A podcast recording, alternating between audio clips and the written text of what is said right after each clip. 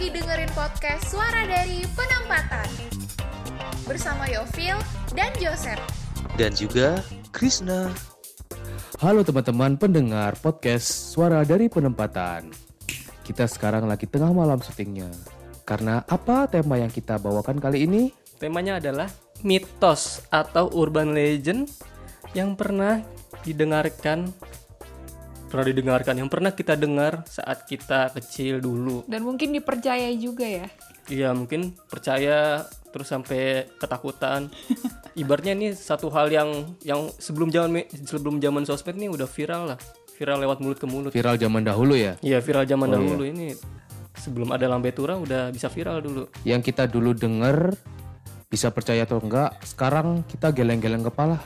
Kok bisa ya gua percaya dulu itu? Ya, pokoknya teman-teman ini sudah ngirim ya ke IG kami masing-masing. Yes. Terima kasih atas responnya ya. Maaf ada beberapa, semua malahan belum dibales. Tapi ya next time kalau kirim ke kita akan bales. Betul banget. Oke. Langsung aja ya dari yang pertama. @Dimas A-nya 4, S-nya juga 4. Kalau malam-malam ada ayam berkokok, berarti ada yang lagi gituan terus hamil. Hebat juga. Langsung ketahuan kalau itu bakal jadi. Gue baru baca. Gimana sih? Ayam berkokok. Iya. Masuk akal sih, karena ayam berkokok ayam jantan kan ya? Iya. Bahasa Inggrisnya apa? Nah, bahasa Inggris. Makan apa? Bahasa Inggrisnya apa? Rooster. Sih. Rooster ayam pejantan. Ya betul, rooster kan bahasa Inggrisnya ayam jantan. Ayo Pil, jangan pura-pura enggak tahu deh Pil. Kamu paham kan sebenarnya? Sumpah enggak paham apaan sih? Kamu jangan pura-pura. Sumpah enggak paham beneran. Oke. Tapi kayaknya seru kalau kita bahas dari segi saintifik deh. Gimana tuh Chris? Mungkin kalau begituan ya, suasana yang dingin itu bisa jadi hangat. Jadi sama ayam itu dikira sudah pagi karena hangat ya. Mungkin dia berkokok. Lah, kalau TKP-nya di sini, ayamnya di punya tetangga yang jauh gitu, masa bisa ngerasain? Absurd banget sih ya. Enggak, tapi kalau ini emang bener, berarti coba baca baik-baik deh. Berarti ada yang lagi gituan terus hamil. Berarti lu melihara ayam aja buat pendeteksi pil KB lu berhasil apa enggak. Berarti lu gak perlu beli test pack lagi ya udah. Kalau misalnya ayam, iya buat pengganti test pack. Kalau ayam lu berkokok, berarti positif hamil. Kalau misalnya nggak berkokok, oh iya lagi gituan terus hamilnya ini ya. Buah, iya. Oke lanjut langsung aja. Kenapa respon pertama udah kayak gini? Dah lanjut. Dari Faisal Loncat atau Faisal Jam. Gak boleh nunjuk gunung Merapi pakai telunjuk. Kalau kelupaan nunjuk, jari digigit 7 kali. WKWK. Oh pernah dengar ini sih sebelumnya. Ada yang hidup dekat gunung Merapi nggak di sini? Gua lah. Ini Pulau Ternate ini gunung semua. Aduh, aku hidupnya jauh dari Gunung Merapi ya. Kalau gunung aja banyak. Mungkin Merapi nama cewek kali. Apa sih Seth hubungannya? Ih, Joseph nih. Apa? Dendam Gunung Merapi. Udah lanjut. Joseph, lanjut. Cepat. Seth masih ketawa, Seth. Ih, diam. Astagfirullah, sumpah. Jangan sampai podcast kita di-ban lo ya, sumpah. Ini gara-gara malam-malam siapa sih nyuruh tengah malam jadi gini kan? Lanjut. Dari Febriani Putrai. Nunjuk kuburan sama kelingking bisa puntung kelingkingnya. Harus digigit biar gak putus, Kak. Mirip ini. Tapi yang tadi Gunung Merapi, sekarang kuburan. Tapi gigitnya gak boleh kelamaan juga ya, nanti sampai putus lagi. Tapi kenapa biar gak putus kok digigit sih kan? Kirain digigit sampai putus Kak. Oh. Harusnya dilem, diisolasi, dieremin gitu biar gak putus. Kenapa harus digigit? Iya. Apa-apa biar seru aja. Atau jari ini perumpamaan dari kekasih. Oh gitu. Benar ya. Biar gak putus maksudnya. Biar gak putus sama kekasihnya. Apa sih? Udah lanjut. Oke lanjut ya. @abdulmatch.id. Ngelangkahin kaki orang yang lagi selonjoran sama dengan utang darah. Wah. Ini gue pernah denger. Cewek setiap bulan bisa bayar ini. Bukan kaki orang. Kalau kaki orang kan biasa ya. Kalau gue emang dulu gue sempat percaya nih. Jadi bukan ngelangkahin kaki orang. Kalau ngelangkahin kaki orang kan biasa. Ngelangkahin kepala orang tuh nggak boleh. Oh iya. Kalau Itu nggak sopan, itu nggak sopan. Emang masuk akal karena mitos itu biasanya muncul buat justifikasi apa? Norma-norma adat istiadat, kultur gitu kan. Tapi pinternya waktu kecil dulu aku percaya loh kalau utang darah dibilang gini, kalau ngelangkain orang aku harus dilangkahin balik gitu biar utangnya lunas. Oh iya ada kayak gitu. Aku dengar kayak gitu. Aku ada tapi lupa cara ngelunasinnya gimana utang darah tuh. Lakukan hal yang sama. Oh, dilangkain balik ya? Iya. Biar impas gitu. Lanjutlah. Oke, lanjut. Dari Linda Tampake. Sebelum maghrib udah harus pulang ke rumah. Kalau enggak nanti diculik wewe gombel. Titiknya 4, emotnya ke atas. Jadi gimana bacanya? Sebelum maghrib udah harus pulang ke rumah. Kalau enggak nanti diculik wewe gombel. Oh, ini kan emot lihat ke atas. Jadi lihat ke atas ini. Itu ngeliat ada ke atas, coba kalian lihat ke atas ada enggak? Ih, benci banget. Ih, udah. Oh iya, sorry. Udah aku pulang. Ya aku rekaman sendirian loh. Lanjut bentar, ya. Bahas dulu ini. Joseph. Kalau keluar maghrib ini banyak banget loh mitos tentang udah enggak seru. Tentang keluar maghrib ini. Lagian bulan puasa enggak ada kali. Iya. Masuk akal juga. Ya, tapi kan udah buka ya. Kita enggak tahu kan. Lanjut. Jadi sekitar aku. Kata ayahku kunang-kunang terbuat dari kuku orang mati. Sumpah ini serem banget, gue gak pernah denger. Aduh. Serem banget anjir, kenapa sih harus bawa-bawa orang mati? Bener gitu. Sih bener. Karena kunang-kunang, kuku anang. Kuku anang mati? Anang temen kita weh. Sembarangan weh. Nama anang banyak weh. Iya juga.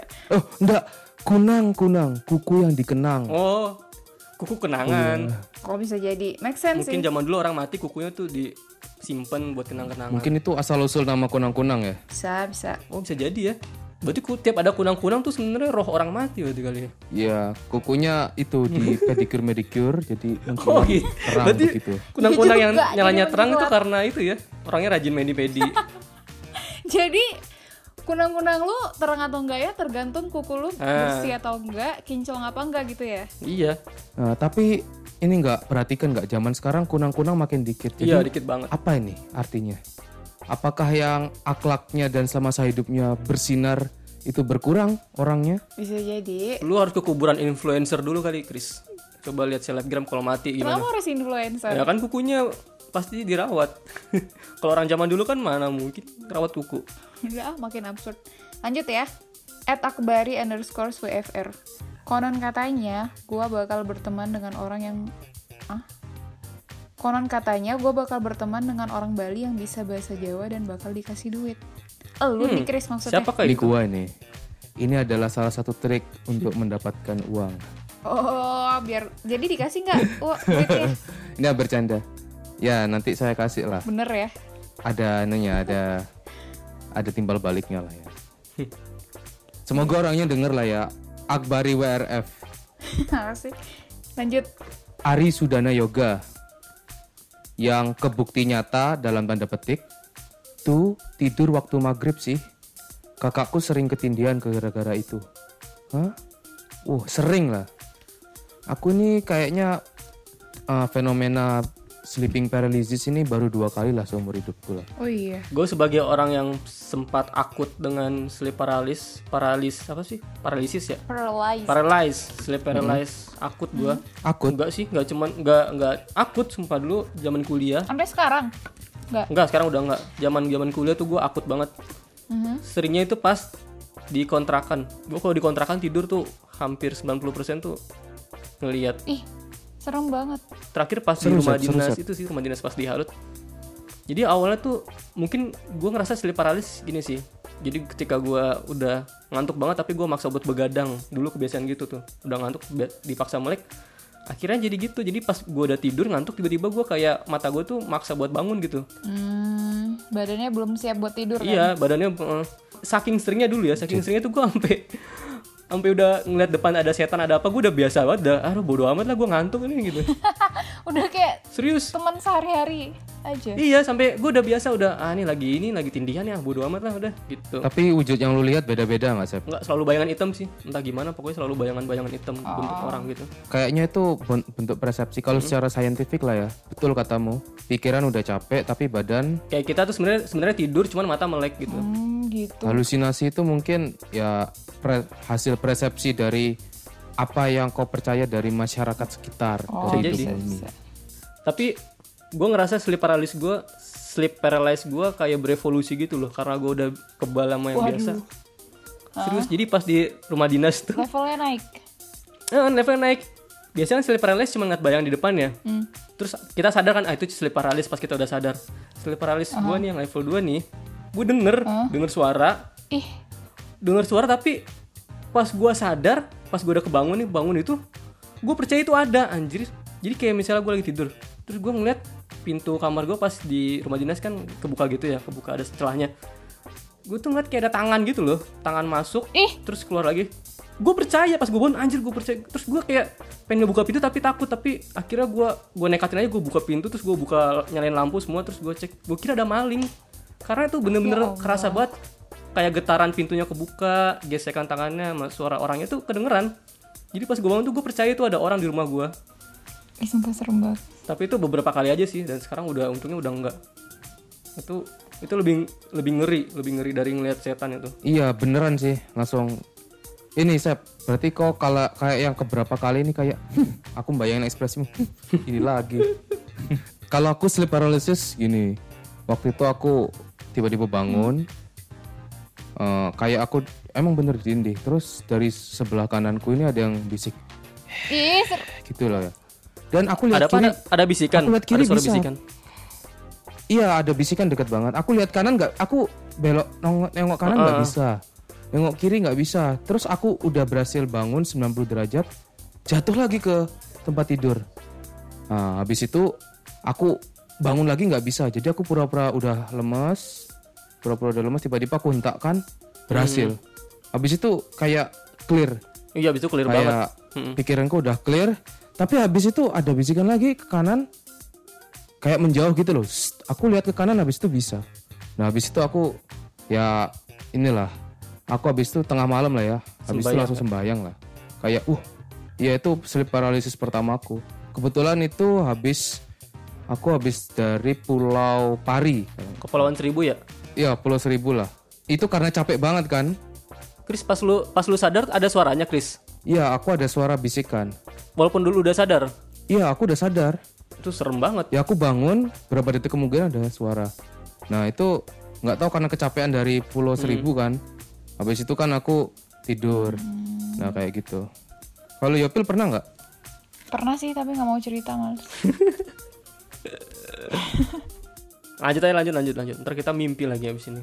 Dari @Ochling, anak kecil yang keluar main di waktu maghrib akan dibawa wewe gombel. Ini sama kayak tadi ya. Sama ya benar. Kayaknya ini universal lah ini. Lanjut. Yeah. Dari Yonata Putri, kalau bulu mata jatuh taruh rambut, katanya ada yang kangen. Kalau ditaruh rambut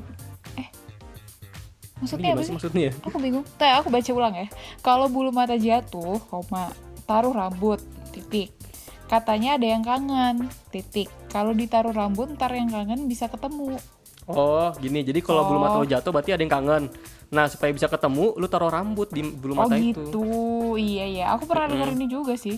Aku nggak pernah denger. Kalau bulu mata iya, tapi kalau yang taruh rambut nih Kalian pernah melihat bulu mata kalian jatuh? Kalian pernah rontok nggak bulu mata? Sering. Aku kok kayaknya nggak pernah ya lihat. Masa sih, Chris? Bulu mata rontok? Ada. Sering lah. Ada lah. Oh iya kah? Oh oke.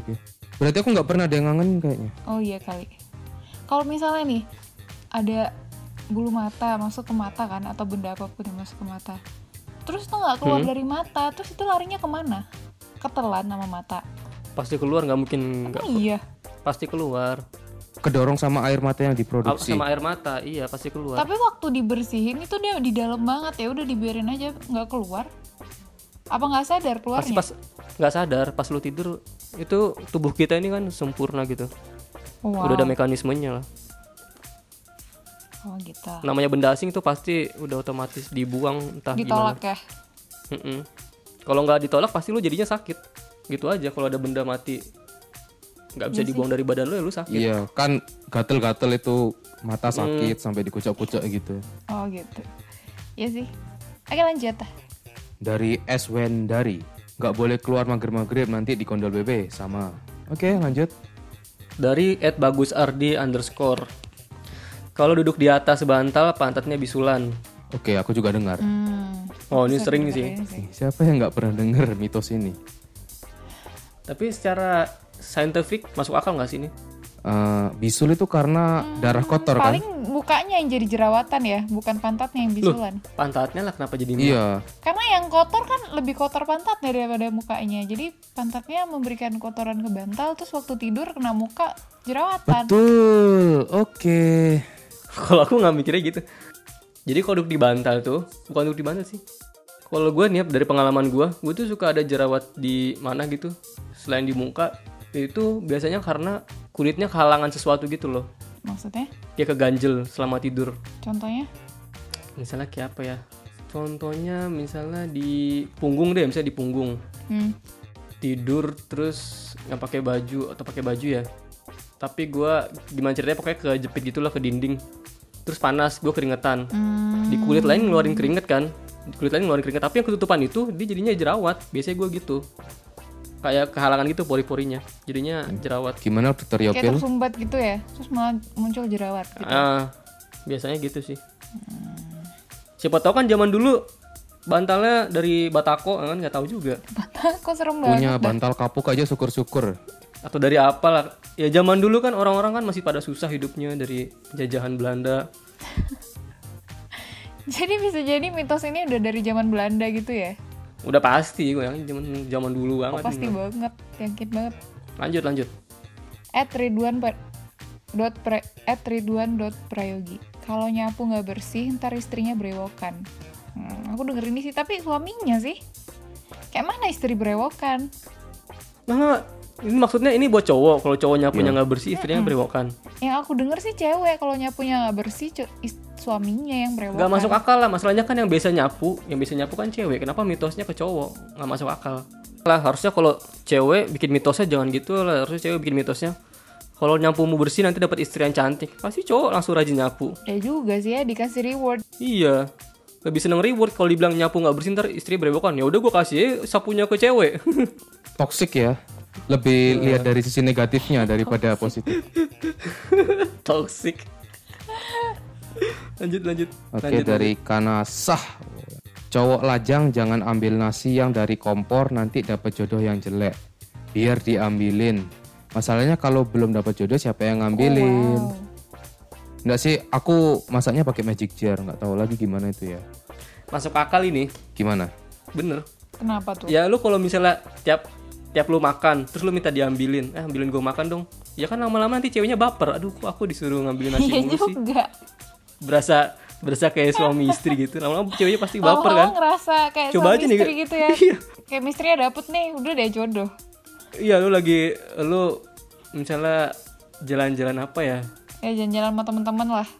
Nginep tiap makan bareng terus lu minta ambilin gue nasi dong, ambilin disendokin gitu. Lama-lama ceweknya baper ya, aduh. Ternyata aku dibutuhkan sama dia. Apalagi kalau ada yang cie udah kayak suami istri. Enggak, tapi nanya deh, emang cowok beneran bisa baper tuh kalau dia milih nasi? Diperhatiin. Bisa. Mau makan apa? Bisa lah. Oh, bisa. Jatuh cinta tuh sesimpel itu loh. Ya tergantung juga, lu pasti kalau ceweknya cakep ya bisa. Kalau aku enggak sih, tergantung orangnya sih. Bukan actionnya ya, orangnya ya. Orangnya juga. Orangnya kayak sini juga. Iya kan. Jadi faktornya enggak bisa satu aja. Ibaratnya dari cewek gitu. Nih. Iya, dua-duanya lah. Ibaratnya ada cewek nih, cewek cantik tapi gue mikirnya enggak mungkin lah dia sama gue, udah gue bodo amat lah. Tapi terus tiba-tiba dia berbuat baik ke gue kan gue jadinya ngarep. Okay. Baca satu lagi deh, Chris. Gak boleh nunjuk kuburan, nanti jarinya bengkok. Tapi kalau terlanjur tinggal jilat aja. Oke, jadi bener, jilat kuburannya ya. Kalau tadi sekarang jilat. Ini versi ini ya. Yang tadi hardcore digigit, sekarang yang biasa aja, yang jilat aja. Yang tadi digigit biar gak putus, ini dijilat biar gak bengkok. Oh iya benar. Mungkin tergantung kuburannya kali ya. Kalau kuburan orang Cina putus lu, kan orang Cina suka pakai pedang tuh. Gue rasis banget ya. Suka apa? Kalau lu nunjuknya kuburan orang Cina, nanti jari lu bisa putus. Karena? Main pedang. Ya kan orang Cina kan suka pakai pedang gitu ya. Kenapa pedang harus disatukan? Ya kan tai chi Pak, tai chi kan pakai pedang. Emang pencak silat nggak pakai belati, golok gitu? Oh iya sih. Oke, cut. Dari @Siva Nur Hidayah. Ini emotnya ketawa tapi nangis nih, gimana Chris? Aduh, gimana ya mengekspresikan dengan suara? Oke, gitu ya. Coba. Kalau lagi tengkurap, kaki nggak boleh naik atau rawatin atas bawah pensil. Ntar jadi yatim piatu, parah nggak sih? Nggak pernah denger sih aku ini. Ini sedih sekali ini. Maksudnya tan atas bawah pensil. Nah itu maksudnya rawatin apa? Atas bawah. Maksudnya gimana? Oh atas bawah pensil. Maksudnya dua sisi coy. Serem banget deh. Langsung jadi yatim piatu gitu. Ini kayaknya gue pernah denger deh nih pas SD. Kalau yang pensil nggak boleh. Tapi gue nggak tahu efeknya yatim piatu atau enggak. Oke. Oh atas bawah pensil ini ya. Depan belakang biar hemat itu. Dua sisinya. Iya. Nah lanjut ya. Yeah. At Fadelelelo. Emotikonnya aku nggak ngerti gimana. Kamu sambil BAB. Sambil ee. Lu aja dah Chris. Coba. Mr. Gepeng.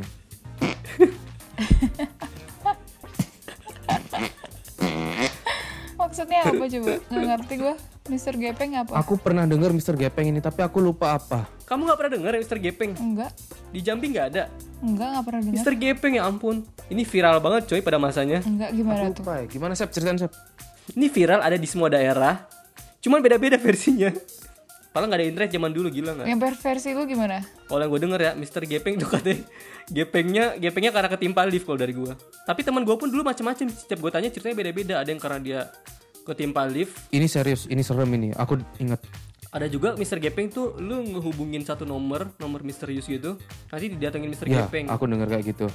Beda-beda. Nah, terus ini. Kalau lu gimana, Chris? Iya, jadi kayak ini lo dikasih tahu ini nomornya.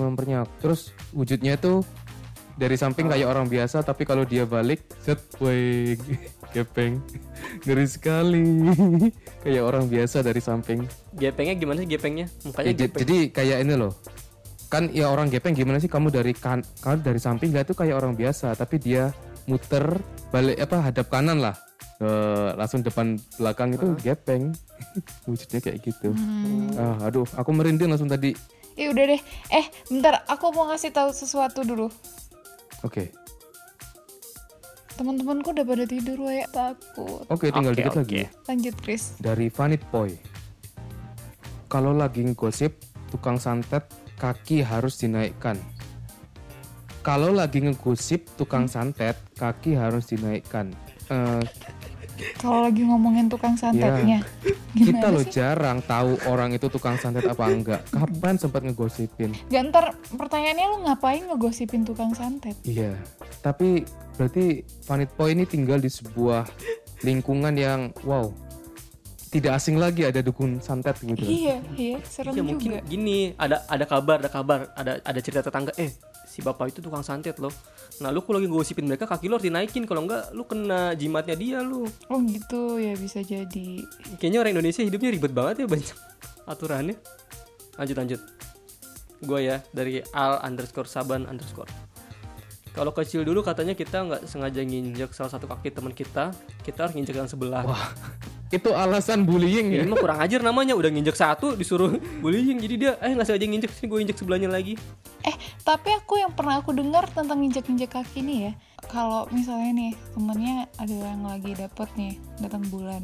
Terus kita telat dapetnya, biar cepet dapet jempol kakinya diinjekin gitu sama temennya. Oh iya bener, biar kita juga melancarkan peredaran darah. Emang bener? Gak pernah denger gue. Ya gue cowok gak mungkin lah dapet gosip datang bulan. Nah dulu pas kuliah lu sering injek gue Pil. Berarti lu kapan gue gak pernah ya? Kita gak pernah ya physical contact. Nggak jadi loh. Lanjut aku ya @ahnan+tito. Kalau makannya pindah-pindah meja nanti pasangan hidupnya bisa banyak. Wah baru denger sih aku ini. Bentar. Enak dong. Enak, aku pikir punya pasangan banyak enak, kepala pusing. Kok gini ya, aku kalau makan di luar itu perfeksionis banget milih tempat. Jadi ada tempat yang bagus, udah orangnya pergi aku kesana karena ada view laut gitu enak banget makan. Tapi kok masih sendiri ya? Gak usah curhat Chris. Gue tau kenapa Chris, lu makannya ngambil nasi sendiri. Oh iya gak ada yang ngambilin soalnya Chris. Diambilin dagangnya, kan aku beli di luar, diambilin makan dagangnya. Oh, diambilin ya? Yang ngambilin harus cewek kali. Iya, jadi nyari yang view laut begitu. Jadi orang yang sebelumnya di tempatku pindah, aku kesana. Jadi kayak enak banget loh makan lihat laut begitu. Nggak tahu ya. Mungkin nyapu lu kurang bersih kali, nggak tahu. Oh iya, karena di sini. Cari aja mitos yang berhubungan dengan pasangan, Chris. Mungkin lu udah pindah-pindah meja tapi ada mitos lain yang lu langgar kali. Nah, Chris, nanti salah satunya ada nih, nanti dibahas di akhir video ya. Oke. Ya, coba baca lagi. Dari Ariau 994. Dulu ada video yang anak dikutuk jadi pari. Terus saya kagak percaya kan. Dibilang kafir. Aduh. Itu. Waduh. Waduh. Yang bilangnya kafir siapa? Gak tahu siapa ini. Tapi aku dulu percaya. Tapi ini gue dengar. Aku sekarang baru ngakak soalnya. Terus, bodoh banget emang. Soalnya nih, biasanya kan video yang pari itu lanjutannya ada yang kepala potong gitu. Itu hasil cut-cutan kan videonya. Video yang lu tonton gimana, Chris? Ya kayak ada anak durhaka sama ibunya langsung dilanjut. Inilah hasilnya. Dia berubah jadi seperti ini. Tapi gue percaya soalnya video yang gue tonton tuh aneh. Kayak ikan pari telentang. Terus dikelilingin orang banyak gitu. Kayak didoain. Ya gitu. Terus gue baru sadar ternyata ikan pari emang mukanya begitu ya. Emang gitu. Tapi dulu waktu kecil percaya. Iya, soalnya kan gak tahu juga ikan pari gimana di bawahnya kan. Iya. Lanjut, Sep. Dari @SDN Safitri. Kalau punya pensil, kalau udah sebatas kelingking harus dibuang, ntar orang tuanya meninggal. Waduh. Terus ada lagi kalau bobo nggak boleh pakai make up, ntar jiwa kita nggak ngenalin diri kita sendiri. Pernah denger deh. Ada lagi juga kalau main nggak boleh sampai jam 6 sore, ntar diculik si wewe, WKWK dan lain-lain. Ini yang pertama, ini gue denger ini nih, bukan yang dirawat dua-duanya. Gue inget dulu pas kecil, gue biasanya anak SD ya, kalau ngerawat pensil suka sampai pendek banget tuh. Udah sisa dikit banget. Di ini dibilang, "Oi, enggak boleh ini, nanti orang tuanya meninggal." Nah, ini gua dengernya ini. Itu kejem banget ya anak kecil dikasih mitos kayak gitu. Mungkin gini lah. Kalau yang pensilnya sampai kelingking itu rata-rata orang tidak mampu. Nah, yang orang tuanya bekerja atau menurut data ini mortality rate-nya lebih tinggi begitu mungkin. Oh iya. Bisa aja. Tapi aku dengarnya yang kedua sih.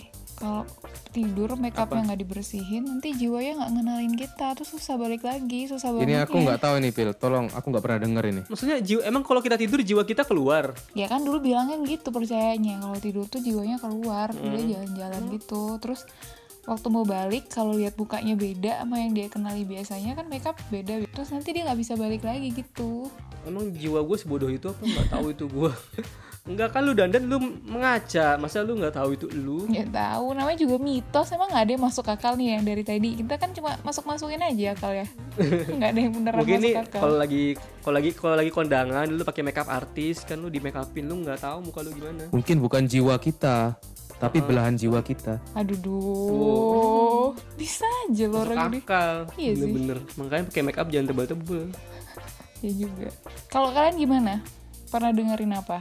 Wah, kalau aku sih ada beberapa sih. Nah, yang pertama ini tadi, lanjutin yang tadi, mungkin aku sering duduk-duduk sore-sore atau maghrib di pintu lah ya. Itu katanya jodohnya jauh nanti. Terus yang kedua nih, jangan makan kelapa, nanti cacingan. Nanti berubah jadi cacing kelapanya. Itu kalau ibu lagi marut kelapa. Nah, itu sih yang membekas sih. Tapi lu percaya kan? Ya, dulu percaya, tapi ya, kalau yang kelapa itu setengah tidak percaya lah. Ini paling beberapa kali dikasih tahu gitu baru sadar, ini paling pasti tujuannya untuk melarangku jambalin kelapa biar nanti santan yang jadi nggak sedikit. Kalau yang duduk di pintu ini itu belum pernah percaya. Tapi jadi kenyataan nggak kan? Ya kan kita belum tahu apa yang terjadi. Juga. Kalau Joseph gimana? Yang gue percaya apa ya? Tadi udah gue bilang tuh, lupa lagi apa sih? Pensil. Itu yang utang darah. Pensil gue gak percaya sih. Kalau yang gue dengeran gue percaya. Oh iya, gue punya cerita horor. Oke, ceritakan. Seru nih. Jadi pas gue SD kelas 2 atau kelas 4 gitu, gue lupa soalnya ruangan kelasnya sama 2 sama 4. Nah, jadi ada desas-desus katanya, ada pocong di rumah ini, Terus kan gue bingung, emang masih ada? Iya, kelihatan dari jendela. Terus katanya semua orang udah ngeliat. Ya udah, gue pas pulang kan bareng tuh sama temen gue, pengen lihat juga kan, jalan kaki tuh. Jadi SD gue tuh dekat sama ya kayak semacam pemukiman warga gitulah. Gue jalan kaki. Jadi emang ada tuh, jadi ada rumah kayak entah ditinggalin atau gimana atau lagi dibangun, pokoknya setengah jadi gitu. Dia 2 lantai. Nah, di lantai keduanya ini ada jendela kan, jendela yang ada ke jalan. Nah, di jendelanya ini nih ada pocong nyender, coy. Ternyata itu apa? Gue jalan siang-siang, jadi siang-siang tuh orang rame ngeliatin itu. Ya ternyata itu apa ya nggak ada yang tahu. Cuman ya kalau dipikir secara logika ya itu orang iseng lah naruh situ, ngapain sih? Kalau bisa dilihat banyak orang dan dalam waktu lama itu nggak bener itu. Bisa dilihat dalam waktu lama dan orang banyak bisa lihat itu. Wah. Nah terus katanya gini, jadi orang-orang pada ngelemparin batu kan, katanya dilempar batu kagak bisa kena gitu. Orang-orang pada ngelempar batu tuh, jadi bilangnya itu dilempar batu nggak bisa kena soalnya setan kan gitu. Terus gue kan dulu kan emang pemberani gitu ya, gue ngajak teman gue tuh masuk ke dalam tapi dia nggak berani gitu, katanya takut runtuh rumahnya, serem gitu. Udah akhirnya nggak jadi deh. Sampai sekarang tuh gue nggak tahu tuh itu apaan. Kayaknya sih ada orang iseng naruh di situ, naruh pocong-pocongan. Iya, benar, iseng gitu. Tapi Sep, ngomong-ngomong soal horor, aku juga dengar inget ini. Ntar Yopil masih dengerin kan? Iya, ya? Nanti dia. Halo Pil, Yopil tutup pintu dulu, tutup telinga dulu dia. Semenjak kamu ngomong pocong.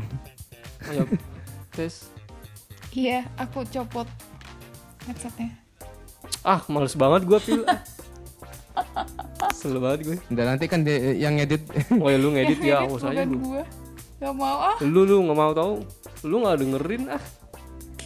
Ya udah nanti bagian ini minta tolong. Kecewa, saya kecewa.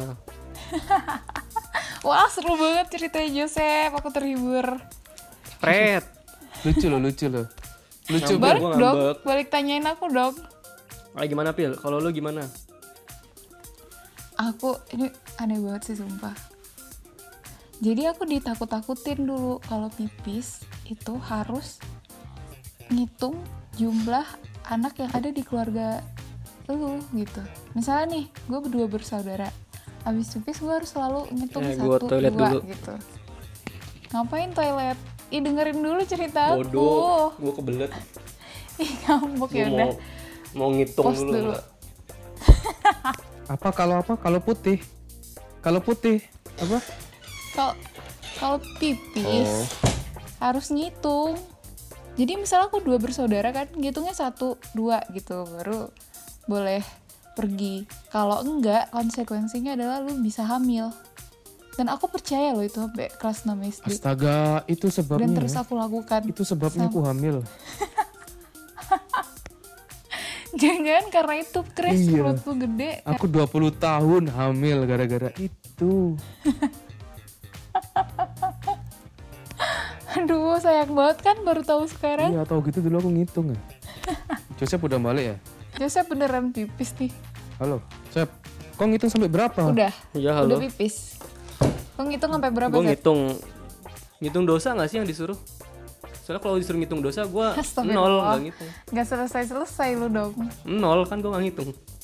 Oke, makasih ya teman-teman yang udah ngerespon question kita di Instagram. Jangan kapok-kapok ngirim cerita ke kita ya, biar kita ada cerita seru untuk diceritakan di podcast ini. Iya, tungguin episode selanjutnya ya. Yopil, Krisna, Joseph pamit, dah. Dadah.